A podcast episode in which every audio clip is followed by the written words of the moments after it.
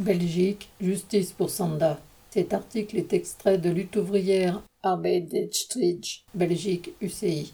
Sandadia est décédé en 2018 lors d'un bizutage du cercle étudiant Rosegon de la CUL, Université catholique de Louvain, néerlandophone, des suites d'une série d'actions qui, mises bout à bout, relèvent de la torture. Il a dû notamment boire de grandes quantités d'alcool fort, se baigner dans l'eau glaciale et ingurgiter énormément d'huile de poisson très salée, ce qui a mené à son décès.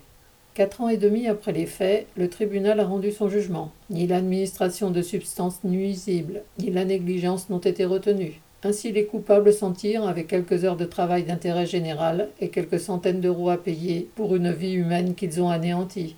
En plus, il n'y aura rien d'inscrit dans leur casier judiciaire et ni les médias ni la justice n'ont le droit de diffuser leur nom alors que c'est la norme dans les autres affaires. Pour comprendre comment un tel jugement a pu être rendu, il faut lire les CV de ces criminels étudiants, ainsi que ceux de leurs belles familles dorées.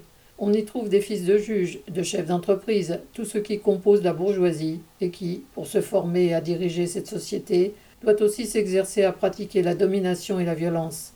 Sandradia était un fils de travailleur, et il avait en plus le malheur d'être d'origine immigrée.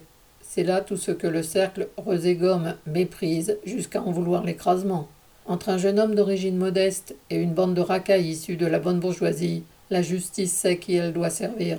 Comme tous ceux qui ont manifesté contre ce verdict à Gand, Louvain, Anvers et Bruxelles, on ne peut être que choqué par le meurtre de Sandadia et par le verdict où la entre justice de l'État belge a montré son vrai visage, celui d'une justice de classe. Lutte ouvrière,